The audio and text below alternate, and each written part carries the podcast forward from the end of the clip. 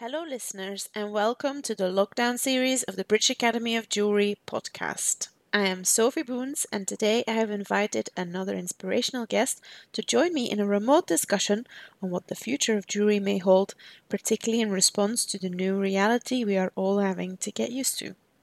To touch things outside of our homes has suddenly become potentially dangerous. When we go shopping, we wipe the trolley. Gloves are worn by many outside of the medical field and have actually been identified as the next threat of pollution by microplastics in water bodies. And every object and item we bring home seems to be subjected to a disinfecting regime. Our relationship with objects and our desire to touch things freely has been part of a shifting narrative, which I, as a maker, am both fascinated and petrified by. This, in addition to the continually increasing importance of our digital self, particularly in a time of social distancing, are evolutions that are bound to have an impact on jewelry, the way it is designed and the way it is worn. To discuss these contemplative ideas, I have invited jewelry designer and researcher Sofia Hallik. Welcome, Sofia. Hello, Sophie. Nice to meet you. Sofia, to start, could you tell us a little bit about yourself and what you do? Yeah, my name is Sofia Hallik. I was born and raised in Estonia, a small and really uh, good in technologies uh, country. I basically I make a lot of things, but they are all about jewelry because I research jewelry, I make it, I fix it, I draw, and I also design jewelry. And I believe that my actions they have only one aim is to change the idea of what jewelry is, which materials we can use for jewelry making, uh, how and who can wear it. And also, I really enjoy um, the idea of changing the hierarchy of of handwork and machine production. Because we know that pe- still people really believe in in think that handwork is much better than machine production but time changes and i think that they are like equal. So i, I yeah i blend like these two ways of jewelry production in one. That is basically what i make what made you decide to become a jeweler and pursue research in the field uh, I, was born in a family where people usually choose um, creative professions. So my dad, uh, he worked as a goldsmith. My grandfather, he was a textile artist and like he painted a lot.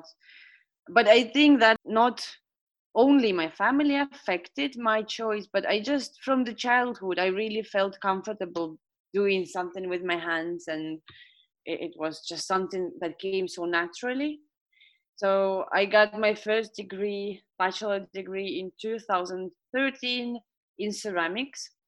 And already then I started making jewelry using porcelain, but I realized that I don't want to be limited by only one material, or maybe okay, two, porcelain and clay.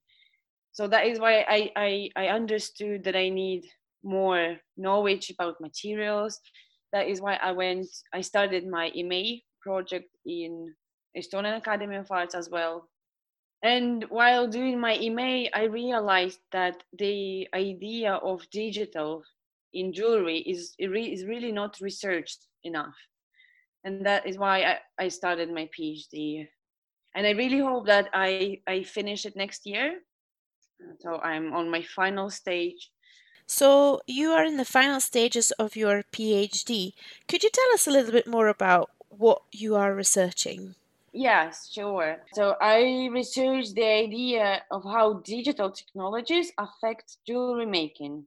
And I have divided my project into three uh, case studies. The first one deals with purely handwork and everything that comes with it. Uh, the second one deals with hybrid production and by this i mean handwork and digital production like in equal proportions like being equally involved in the process of jewelry making so in the last case study that i'm working on at the moment it is focusing on digital production and my aim is to create a 3D shape by not creating it myself, but letting the machine do it instead of me. So I want the machine to create, to be a creator. And then the idea is to to see because these are so deep. These are really different ways of making something, like hand and hands with the help of the machine and just machine, just to see how they differ and maybe there is not that much difference. Ah, that's very interesting. Have you already made any discoveries that you can already share with us and that you think are going to be significant for jewelers? there is a lot of things, but I, I, I just need to say it is not a, that much about maybe digital thing. An artist have to decide if he or she wants to just make something that is important for himself and herself and you know it is like author jewelry. When you are the author and you have an idea and it doesn't matter if it fits into the the world that we have. And then the other thing because i have uh, a designer jewelry brand i need to to fit jewelry into the what is happening at the moment. And at the same time not trying not to make you know boring stuff. So i, I believe that making jewelry means that you have to really know what is your focus and everything is okay like you can do what any kind of jewelry because there's so many you know you just need to know why you do that are you hoping to present your findings in an exhibition as well as writing your thesis up and hopefully publishing it for others to read? Yes. Are you planning anything additional and when can we expect it? Uh, yeah, as as far as my research is is practice based, so there is three exhibitions like there will be three exhibitions. Two of them are already done there in the past and one exhibition is coming. It took me longer than i expected to to make this third exhibition because uh, to find the way uh, of production of a form by machine only it is more complicated for like you know for one person because you of course can use some kind of artificial intelligence but it it is expensive and uh, being like an individual i, I really need to to find ways. Uh, so i hope like in a half a year i will have another exhibition and publish the final work as a thesis. For anyone listening who maybe did not know research in the jewelry field is being conducted at a doctoral level. Why do you think it is important research is taking place in the field? And what does it mean to be a researcher in jewelry? It's a good question because I was the second PhD student in jewelry department. The first one was Carla Castiajo. I really hope I, I pronounce uh, her name correctly, but I think I'm not. She's from Portugal, so I was the first local person who, who started it.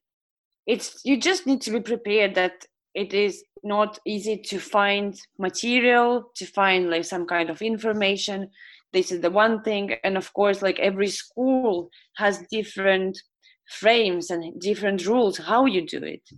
Some schools and like some universities are really free but some in some places it's really strict so it's fair to say that there actually can be a very significant difference between the approaches to research from one university to the other.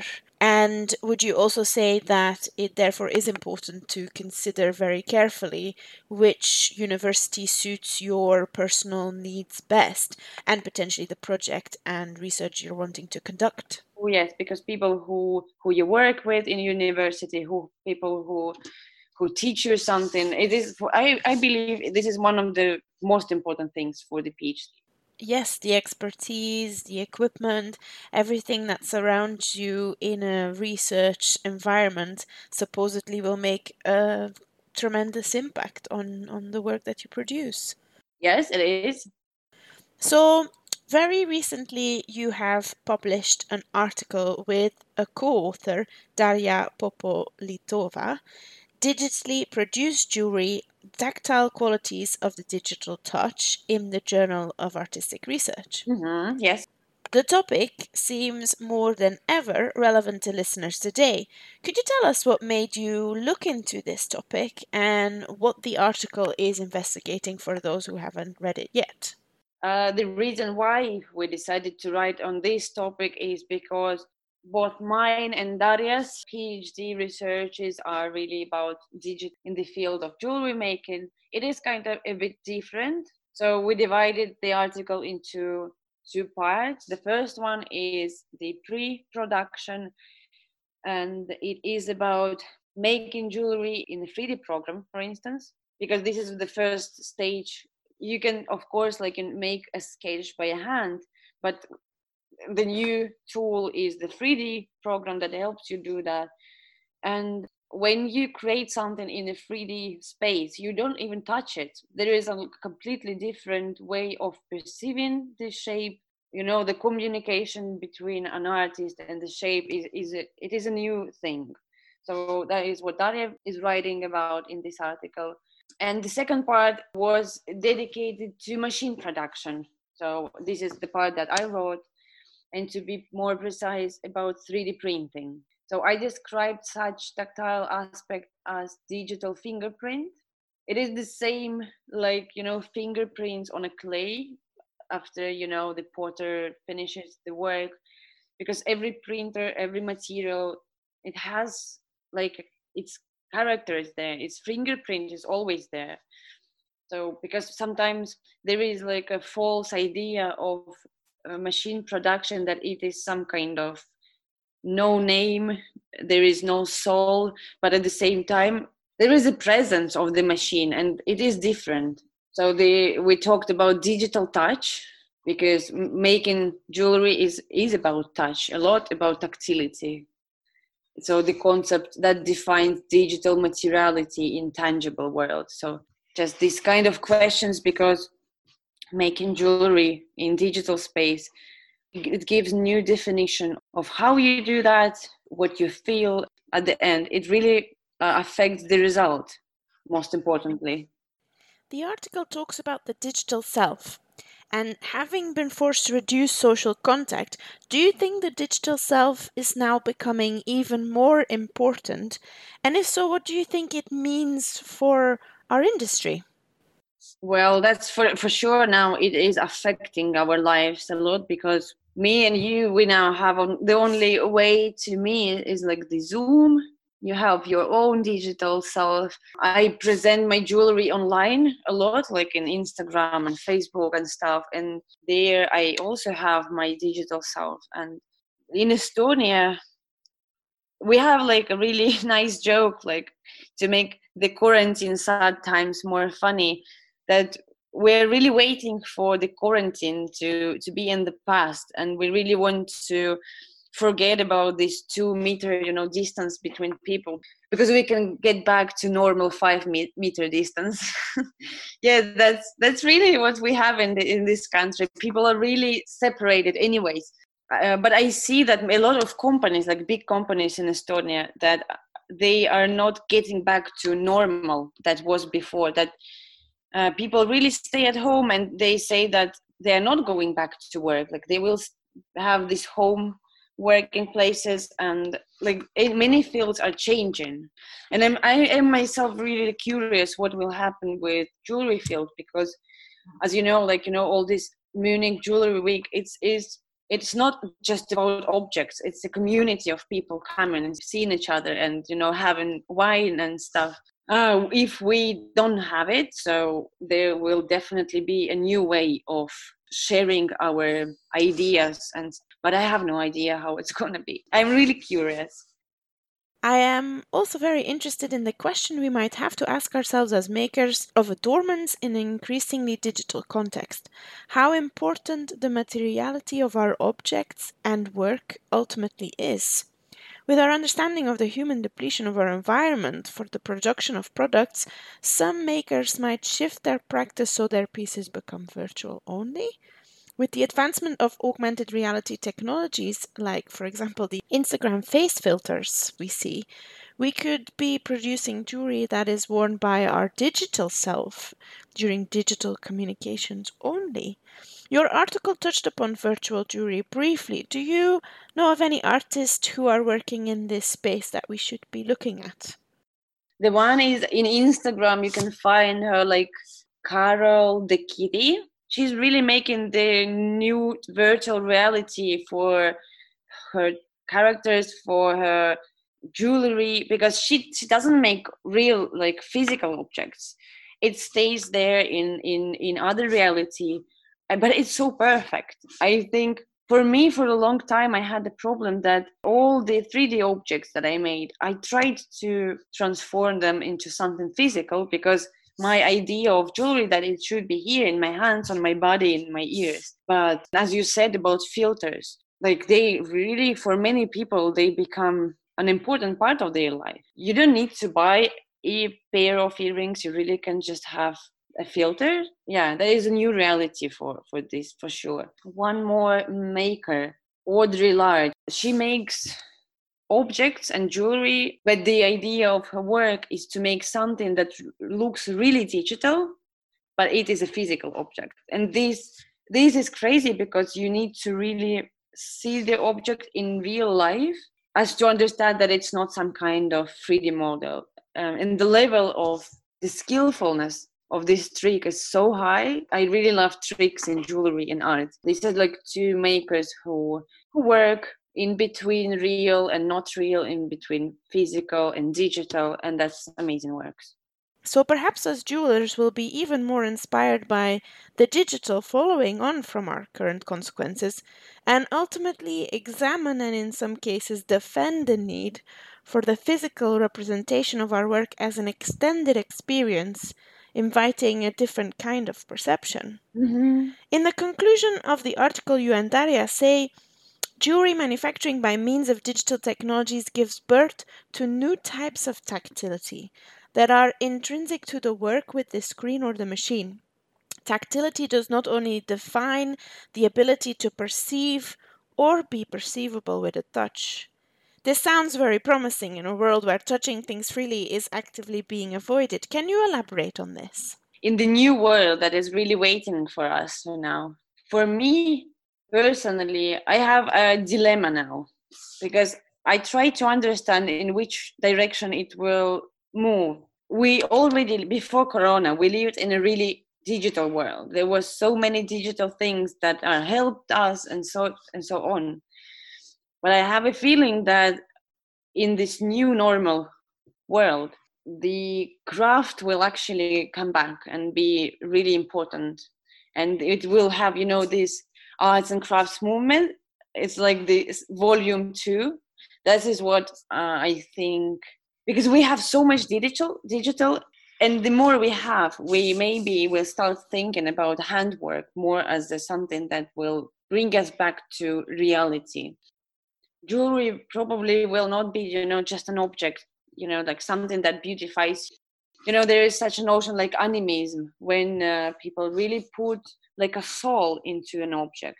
And if it breaks they repair it or like they they try to find a new way of using this object because for the humanity it is really important to understand that we need to limit the amount of products that we produce. And i believe that this is our future. I mean like i i, I believe in better future to have jewelry as something really personal something really important and not just an object.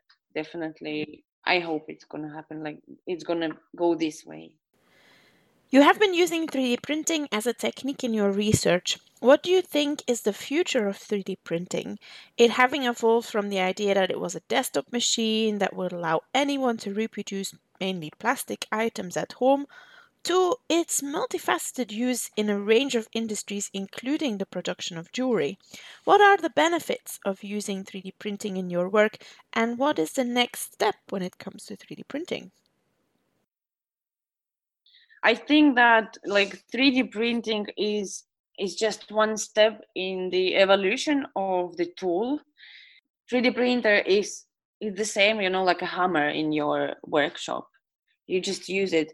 But at the same time, I, I once I had an interview with Isaiah Belor, it's an artist an architect from belgium but he is he's based in london and he has this lab called Erragatory i know i think it's well known. He worked with iris van herpen and he believes that the future is not about 3d printer but about uh, robotic hands. And I, and then for me I, I i never thought about robotic hands in my studio you know. I have a 3d printer in my studio but robotic hands sound something really big something really technological you know i need a huge factory to have this machine.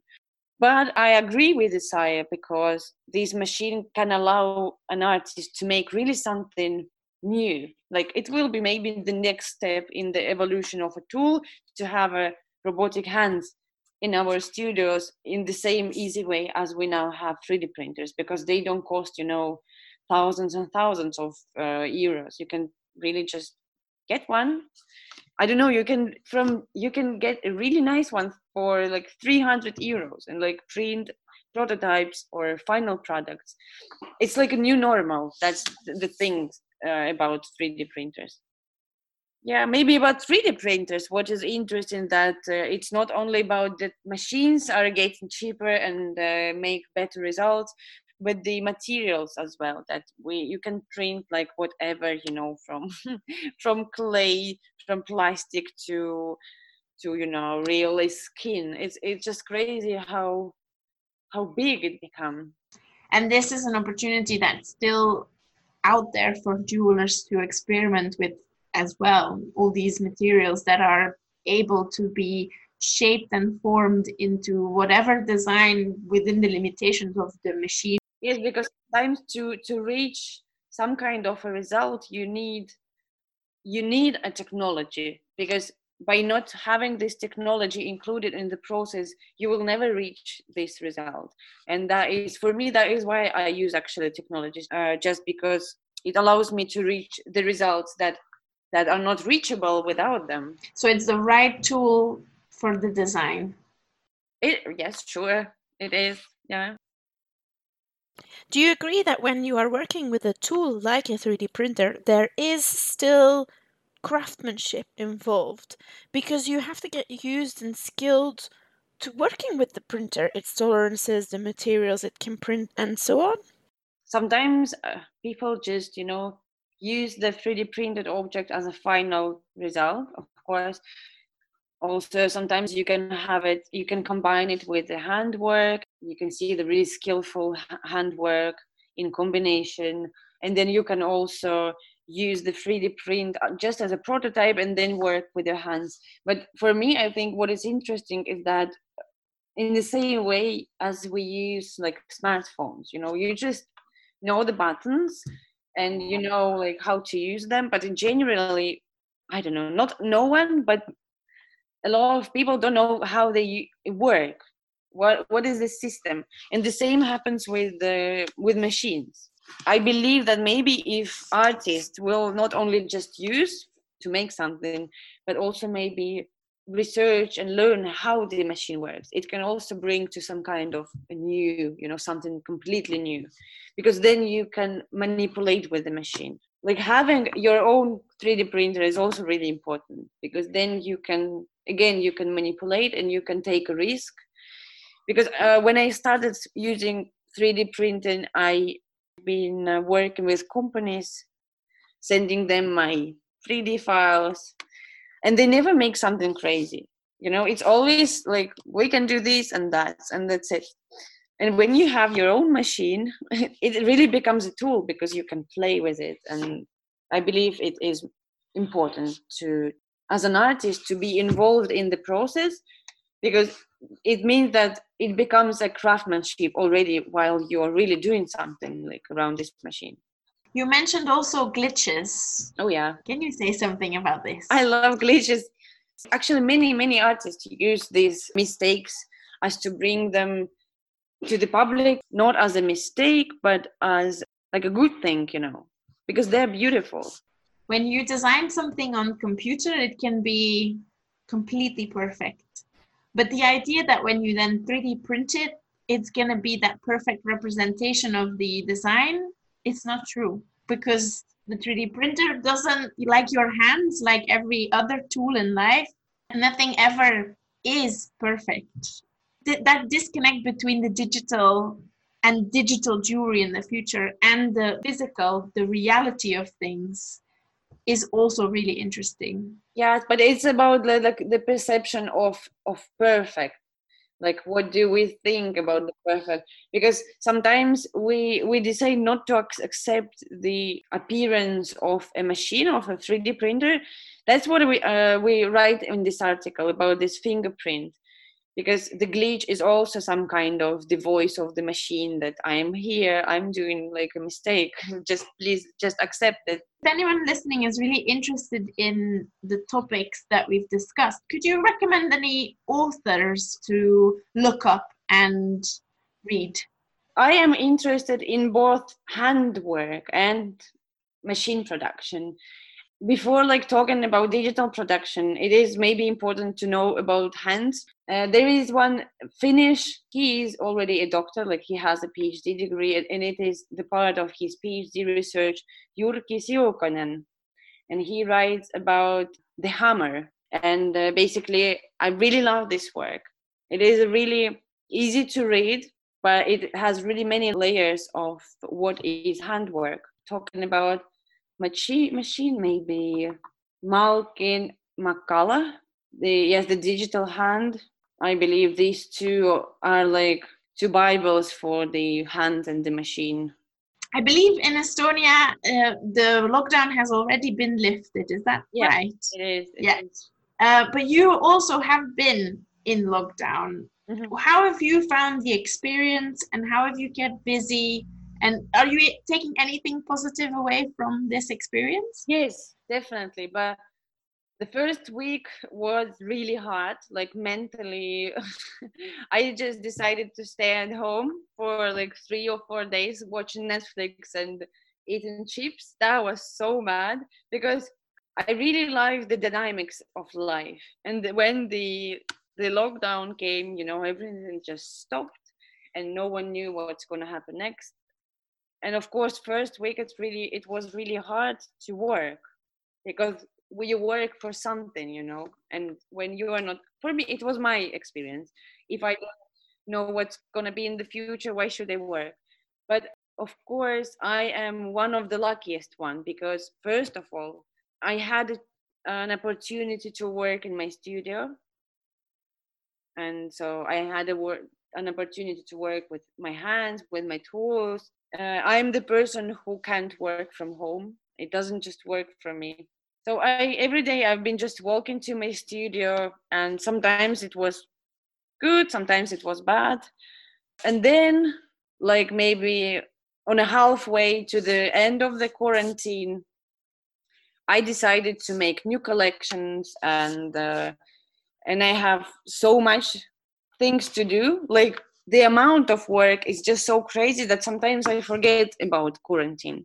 And of course, in Estonia, we we are lucky. We can still go out to the forest, to the sea. I believe that the only thing is just to keep working, just to try to find the reason why you do that. It was a good time for just slowing down and and thinking about what exactly am I doing and why. And uh, it really helped me to find the focus for my brand. It is it it was a good time to to think about what we do next and how do we work on on brand and future. However, at the same time, it's not easy because we planned to go you know to paris fashion week to show in but it, it's not gonna happen so there are like good things and bad things. I just try to take it easy. Can you tell us a little bit more about what inspired you to set up your own business as well as do the research? In Estonia, for the PhD student, the the amount of money we get for our researches is really small. So when you enter the the school says you honestly that you need to find a job like and i didn't want to I didn't want to separate myself from jewelry. I before that already I saw that people are interested in things that I make and I had some small amount of clients. So I decided to just keep going with brand. Of course, it was not the easy way because brand means a lot of in, in putting much effort and money and uh, energy. But I'm really happy that I chose this way and um, it is about doing changing the the designer jewelry to to to show the world that it can have a concept and uh, and it should have a concept and something behind jewelry yes. So i have my mission and i and i enjoy it. Cool thanks so much. As our bodies and specifically our hands have adapted through changes in environment and context throughout evolution i wonder whether this new reality we all have been forced to adapt to will bring about new changes to our evolution whether tactility can become even further considered in the digital realm of creativity and craftsmanship. For now, I would like to just say thank you so much to Sofia Hallik, who joined me from Estonia for this very thought provoking remote discussion. Thank you, Sofia. Thank you. Thank you so much for in your invitation. And I really hope that it was interesting for, for you and for the people who listen it. It absolutely was. Next week, I'll be joined by another guest, so watch this space to find out who it is. For now, this was Sophie Boons for the lockdown series of the British Academy of Jewelry podcast titled Digital Jewelry, Digital Touch, and Digital Self with Sofia Hallik. Thank you for listening and have a wonderful weekend.